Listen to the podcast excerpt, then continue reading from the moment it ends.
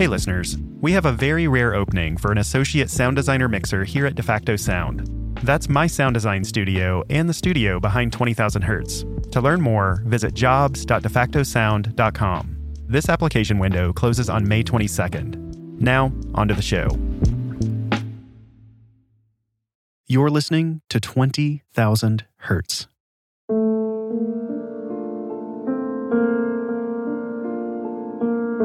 John Cage was one of the most significant figures in 20th century music. He was a student of Arnold Schoenberg, but went on to be an influential composer in his own right. His work drew on Chinese and Japanese influences at a time when American society was just starting to open up to these cultures. He influenced avant garde composers like Philip Glass and Steve Reich, as well as songwriters and artists like Yoko Ono, Lou Reed, and even Aphex Twin. He was also hugely influential in modern dance.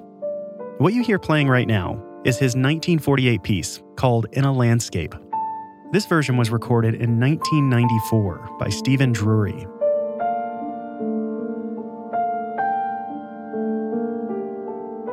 This piece is actually not very typical of John Cage's writing. He's more known for his innovations in music and his avant garde techniques. As far as John Cage pieces go, this is pretty much as mainstream classical as it gets. But despite his reputation for avant garde writing, no one was prepared for what he did in 1952. This was the year he created the most daring piece of his career. Something really out there, even for him. It was called 4 Minutes and 33 Seconds. It was a piece that even some critics refused to call music. Oddly enough, my first experience with 433 was playing it on my high school piano recital. I played it when I was 17 before I had heard anybody else play it. That's Kyle Gann, a professor at Bard College. He's also a composer and a former critic at the Village Voice. I bought the sheet music in Dallas for 50 cents. It's almost ironic that you can buy sheet music for 433 because for the entire duration of the piece, the performer plays nothing at all. Well, to be technical, the performer is playing rest, but to the audience, it looks like nothing is happening. I think people just looked around at each other and kind of smiled and a few giggles here and there. That's Nahre Sol, a composer, a musician, and video creator. I was first introduced to John Cage in an academic environment. At first, it didn't really make sense to me because here I was in a conservatory, I was really concentrated on playing the piano. And when I first heard about four minutes and 33 seconds, it's a piece where you're not playing. So it just didn't make any sense. John Cage's 433 was performed for the first time in the summer of 1952 by renowned pianist David Tudor. It was at Maverick Concert Hall, which is an outdoor concert hall in Woodstock, New York. The concert featured all new piano music from different composers. So, what happened here was a pianist walked out on stage sat down at the piano. Then, to start 433, he closed the piano lid. He then sat there in silence, doing nothing, playing nothing, for 30 seconds. At that point, he opened the piano lid and immediately closed it again. He then sat in silence for 2 minutes and 23 seconds. Then he opened the piano lid again and closed it once more.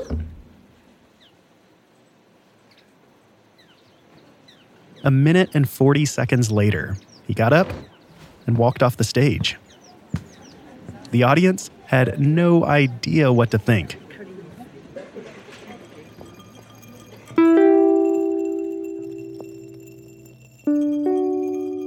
I think it really pushed the edge around what people considered acceptable in classical music or any kind of music. And that, in today's context, sounds quite ridiculous because almost everything has been done in almost every way. A lot of people were kind of bemused by it. Cage's mother asked one of his friends, Don't you think John has gone too far this time? A friend of Cage wrote to him, begging that he not turn his career into a joke. John Cage had, well, if you could call it created, a piece of music that really challenged some very established ideas about music composition. It's something that musicians are still inspired by and still debate, even today.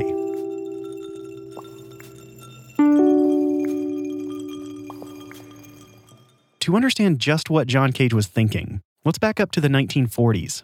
Back then, John Cage was making a name for himself composing for an instrument called the prepared piano.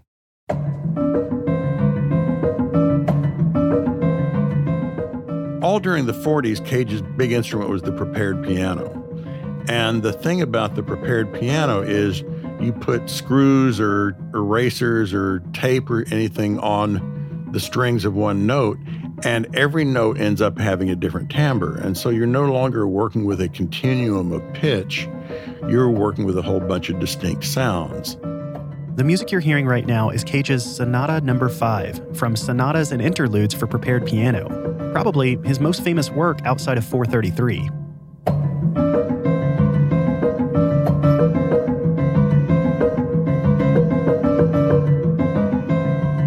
What I find interesting is that when you prepare a piano, you're really dealing with a lot of elements of spontaneity and chance because here you are dealing with foreign objects that are placed in the piano.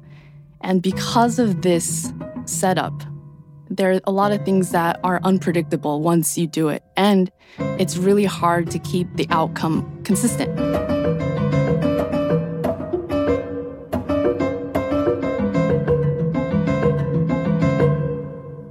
So, just by circumstance, you have to embrace that margin of not knowing the outcome. And so when I was working with prepared piano, at first I was really frustrated because I really wanted to reproduce a certain outcome.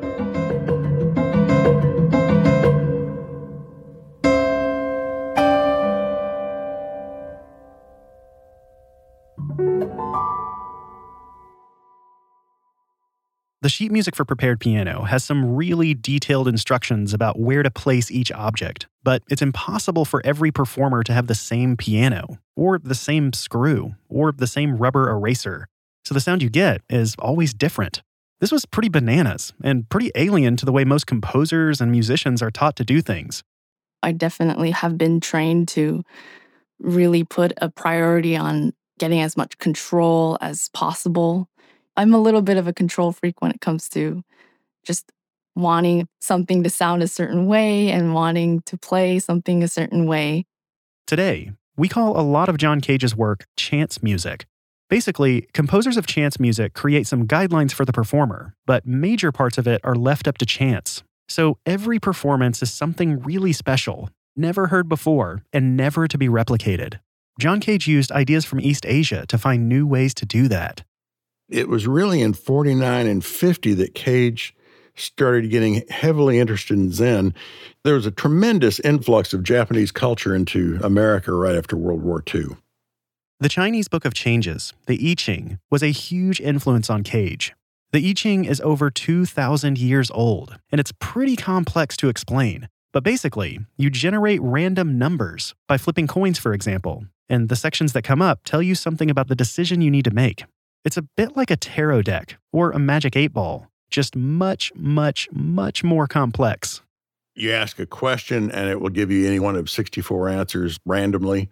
And the synchronicity of the universe is supposed to ensure that that answer will be the right one for the moment. And Cage got interested in this idea and started, even before he wrote 433, started using the I Ching in his composing. This piece of music you're listening to is Cage's Music of Changes, composed by flipping coins and using chance to make music. This version was performed by Martine Jost.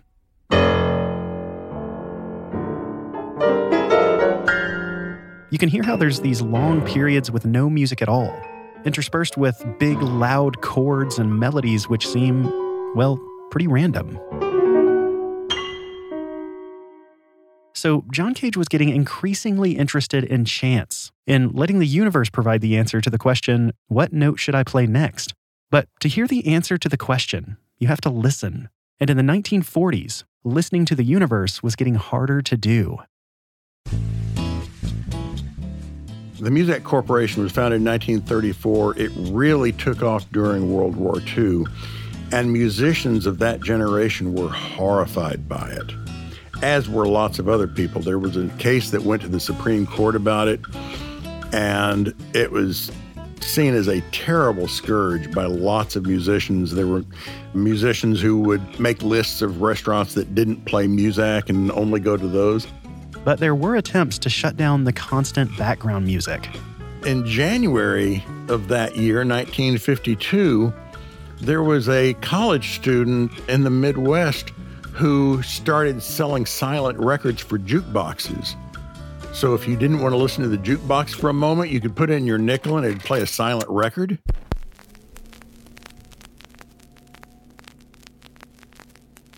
John Cage became obsessed with the idea of silence and the idea that, increasingly, people were losing the option to shut out the background noise of the world. He worried that Muzak would stop people from being able to hear silence altogether. He gave a lecture in 1948 and announced his idea to write a four and a half minute piece of silence that he was going to sell to the Muzak company. It started out, I think, as a political protest.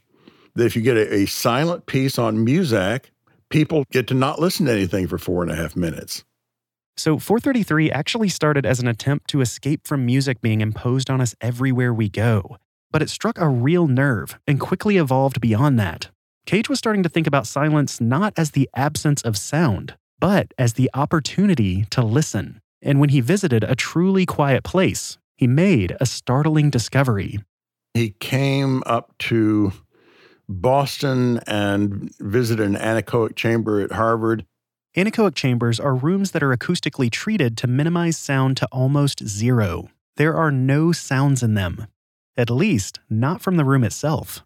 He said he heard two sounds in motion, and the engineer told him one was his nervous system, the other was his blood in circulation. This has been debunked. You can't hear your nervous system. It's been speculated that he probably had tinnitus, like I do. I wish that were my nervous system I'm hearing, but it's the echo of past very loud concerts. I've personally experienced an anechoic chamber, and it's a really wild experience that can completely change your perceptions about sound and silence. Really, I could hear two distinct sounds. I could hear somewhat of a high pitched hissing noise. I don't know if it's a mild tinnitus, but it's something I've never heard before in my normal life. It really felt more like my brain turning up an amplifier, just grasping for anything to hear. And the other thing I could hear really clearly was the blood pushing through my body. It gave Cage the idea that wherever we are, even our bodies make sounds. There's no such thing as a silent environment as long as you're in your body, you're always hearing something. This is where John Cage's interest in chance and randomness met his interest in silence. He realized that creating an environment with no distractions wasn't about creating silence. It wasn't even about controlling noise. It was about the sounds that were already there. But you suddenly hear for the first time when you're really ready to listen. That's what's so often misunderstood about 433. People think that it's a joke, and the punchline is, well, nothing at all. But that couldn't be further from the truth. What John Cage really wanted us to hear was the beauty of the sonic world around us. Our world is getting noisier and noisier, and 433 has even more importance today than it did when it premiered over 60 years ago. So much so that it recently broke into the UK pop charts. We'll find out how that happened after the break.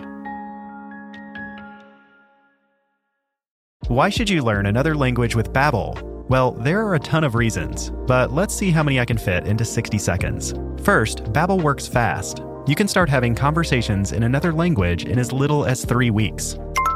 Next, it makes overseas vacations more fun and less stressful. I used it all the time on my last trip to Italy. If you work with foreign collaborators, Babbel can help you deepen those relationships. It's a fun thing to do when you need a break, and it's way better than doom scrolling. Babbel teaches you about other cultures. Speaking for myself, learning something new just makes me feel good. It's very affordable. And finally, signing up for Babbel helps support 20,000 Hertz.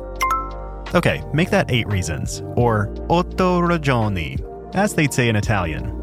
To get started on a new language today, here's a special limited time deal for 20,000 Hertz listeners. Get 55% off your Babbel subscription right now at babbel.com slash 20k. This offer is only available for our listeners. That's B-A-B-B-E-L dot com slash 20K for 55% off. Babbel.com slash 20K. Rules and restrictions may apply. Here's this episode's mystery sound. And again.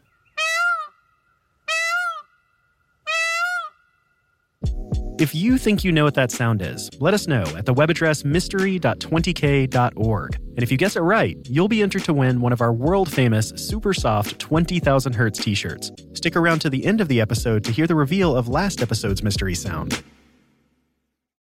For me, the hardest part of hiring is narrowing down the search, and that's where Indeed can help. Indeed is your matching and hiring platform with over 350 million visitors every month. That makes it the world's largest platform for finding skilled staff. In fact, during the time it'll take me to read this ad, 23 people will have been hired on Indeed. Whenever we list a job, we get a lot of applications. So many of them are from brilliant and talented people. But it can be really hard to have those applications rise to the top. With Indeed's smart matching engine, that process becomes a lot easier. And over time, the matching engine learns your preferences. The more you use it, the more efficient it becomes. According to a recent Indeed survey, 93% of employers said that Indeed delivers the highest quality matches compared to other job sites. Right now, our listeners can get a $75 sponsored job credit at indeed.com slash hertz. That's indeed.com slash H-E-R-T-Z. Terms and conditions apply. Need to hire? You need Indeed.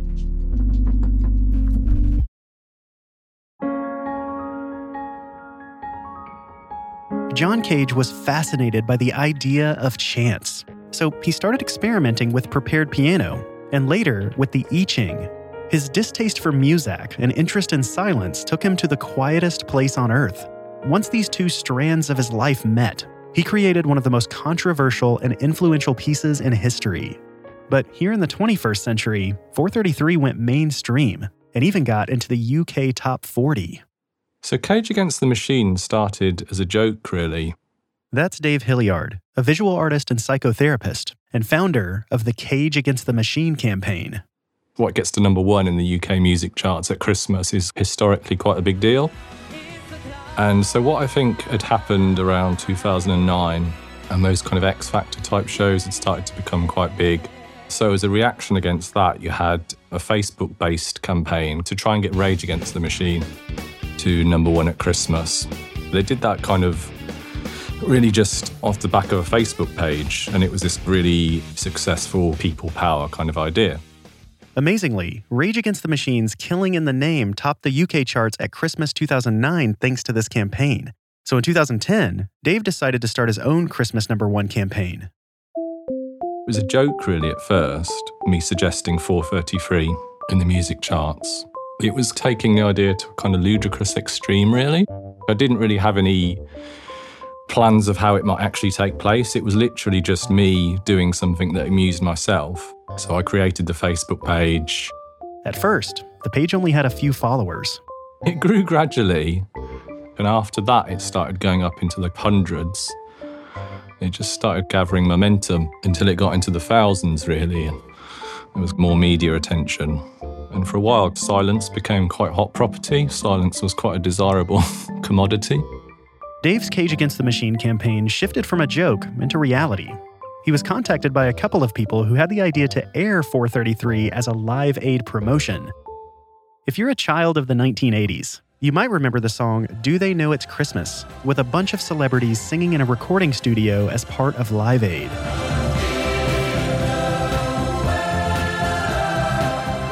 Dave and his friends were going to do the same thing, but with 433. They managed to bring together some of the biggest names in the UK music scene and booked a studio in London.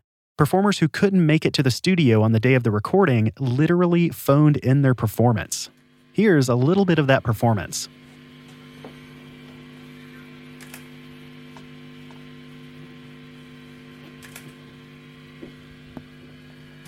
So, what you hear is buzzing in the audio lines and people softly shifting in the room.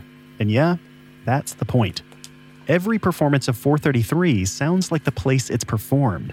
That's the chance element of the music. When the recording was finished, Dave and his team got ready to share it with the British public. So, yeah, there was a single launch party, and somebody thought it was a good idea to hold it in a London nightclub. It was due to be launched at midnight, but it was just a normal club night, so people had just gone there just for a night out. When midnight arrived, the DJ stopped the music and played Cage Against the Machines version of 433. Most of the people there had not asked to be involved in this performance at all.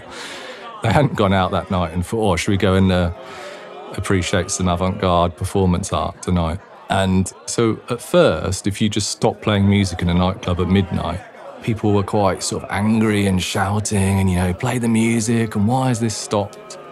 But surprisingly, that didn't last for too long. And that kind of reached a peak after about one or two minutes. And then it kind of went oddly silent, and you could just hear like little pockets of people talking and stuff. And that was one of my favorite bits actually of the whole experience was that was like a real kind of enactment of the performance and the people involved in it hadn't asked to be involved in it but they were having an experience and they were part of the experience and i thought it was wonderful really Cage Against the Machine made it all the way to number 21. But for Dave Hilliard, it was never really about getting it to the top of the charts. For him, that strange moment in a London club was worth all the months of work. It's really about creating the environment for which you can experience sound in a specific way. That's Nahre again. Specific, not in terms of how it's imposed onto you, but how you experience that performance you're just creating a space, and that space is filled with sound. I think it's hard to accept for a lot of people to really consider that piece a piece of music because a lot of the sounds being produced is not by the performer and there are not traditional sounds and there's a lot of silence but i think it really makes you reconsider what silence is what music is in relation to silence? It's very different depending on where you play it. This is Kyle Gann again. I find it really significant that the first performance was at an outdoor concert hall in Woodstock, the Maverick Concert Hall, because, um, you know, it was a wonderful natural environment. When I played it in high school, we sat there and listened to the auditorium HVAC system. It was a pretty antiseptic space for it. And it's just a much more minimalist performance. Cage would have found that just as legitimate as anything else. John Cage was trying to get us to listen, and this way of listening would have an impact far beyond music. John Cage was quite into what we might call Eastern thinking.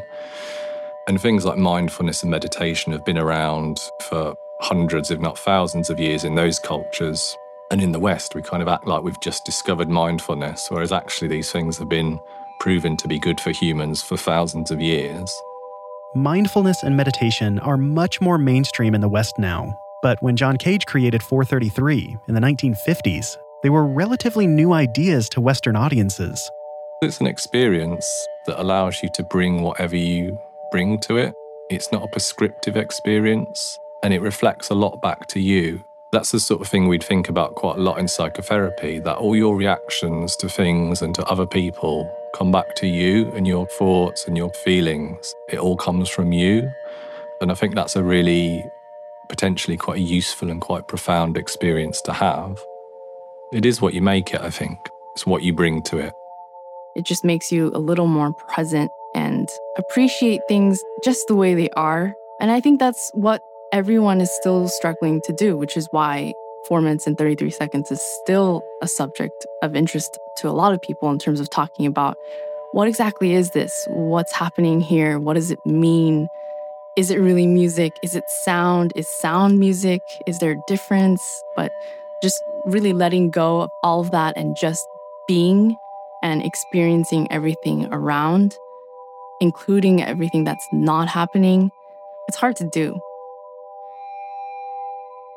433 is much more than its face value. Maybe it's even more than just a composition. Maybe it's a philosophical question, unspoken yet universally understood, and worth considering even decades later.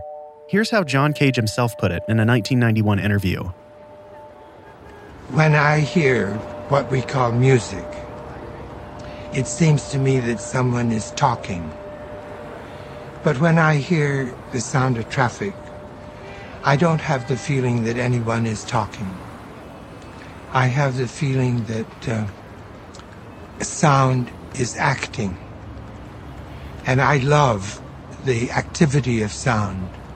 What it does is it gets uh, louder and quieter, and it gets higher and lower, and it gets longer and shorter.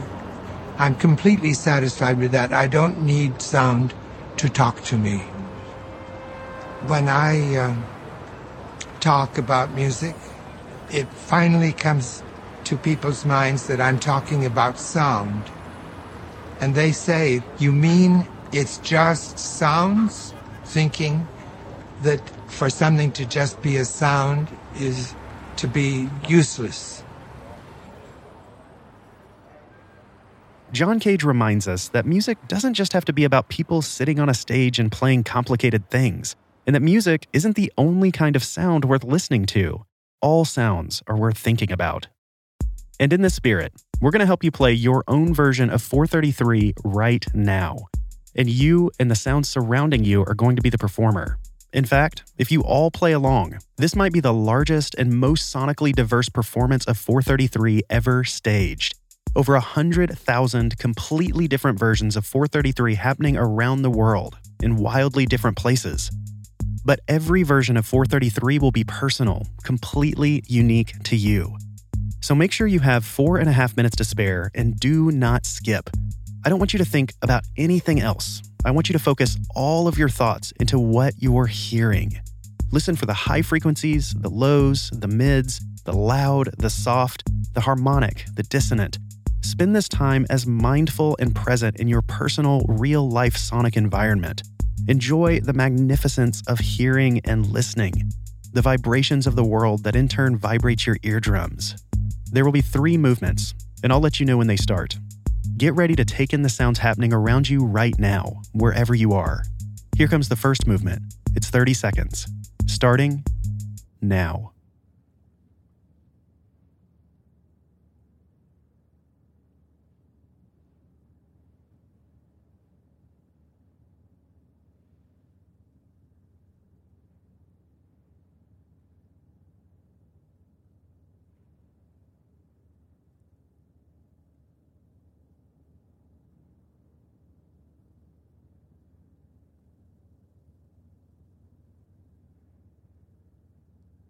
And here's movement two.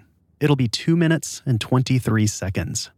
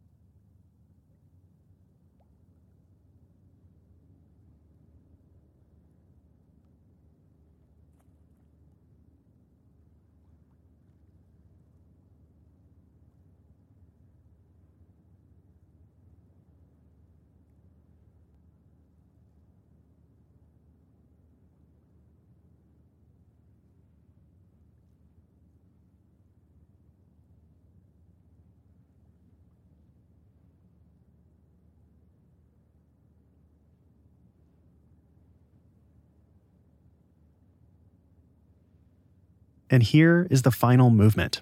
It'll be 1 minute and 40 seconds.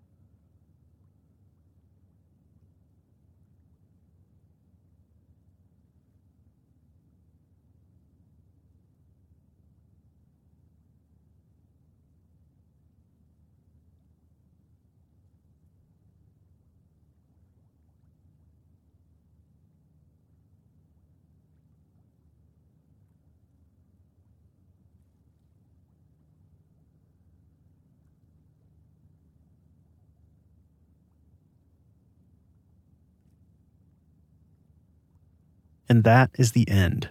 You did it. Thank you for taking the time and taking part in this international multi location performance of John Cage's 433. So think about what you heard and remember these sounds not as distractions, but part of the movement and interaction of life, whether it's calm or bustling, natural or human made. John Cage taught us an incredible lesson, and that's that quietness is not an opportunity to stop listening. It's when we really start to listen and finally hear the world as it is. So, no matter what you heard, you can be sure that your version of 433 was unique and never to be replicated again.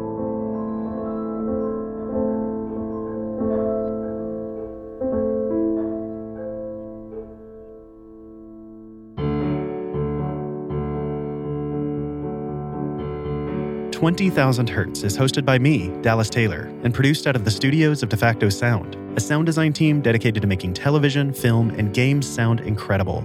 Find out more at defactosound.com. This episode was written and produced by Martin Zalta Austwick. And me, Dallas Taylor. With help from Sam Sneebly.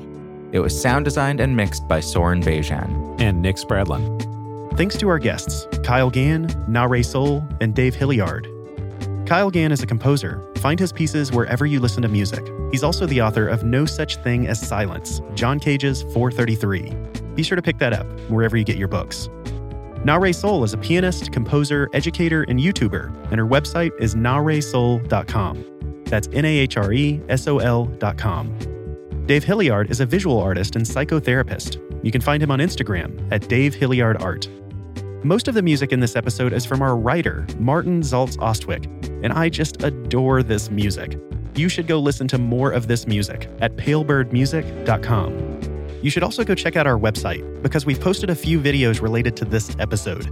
The first is Nahre Sol playing a piece for Prepared Piano. The second is the recording of 433 for the Cage Against the Machine project. Both are so much fun to watch. You can find those at 20k.org.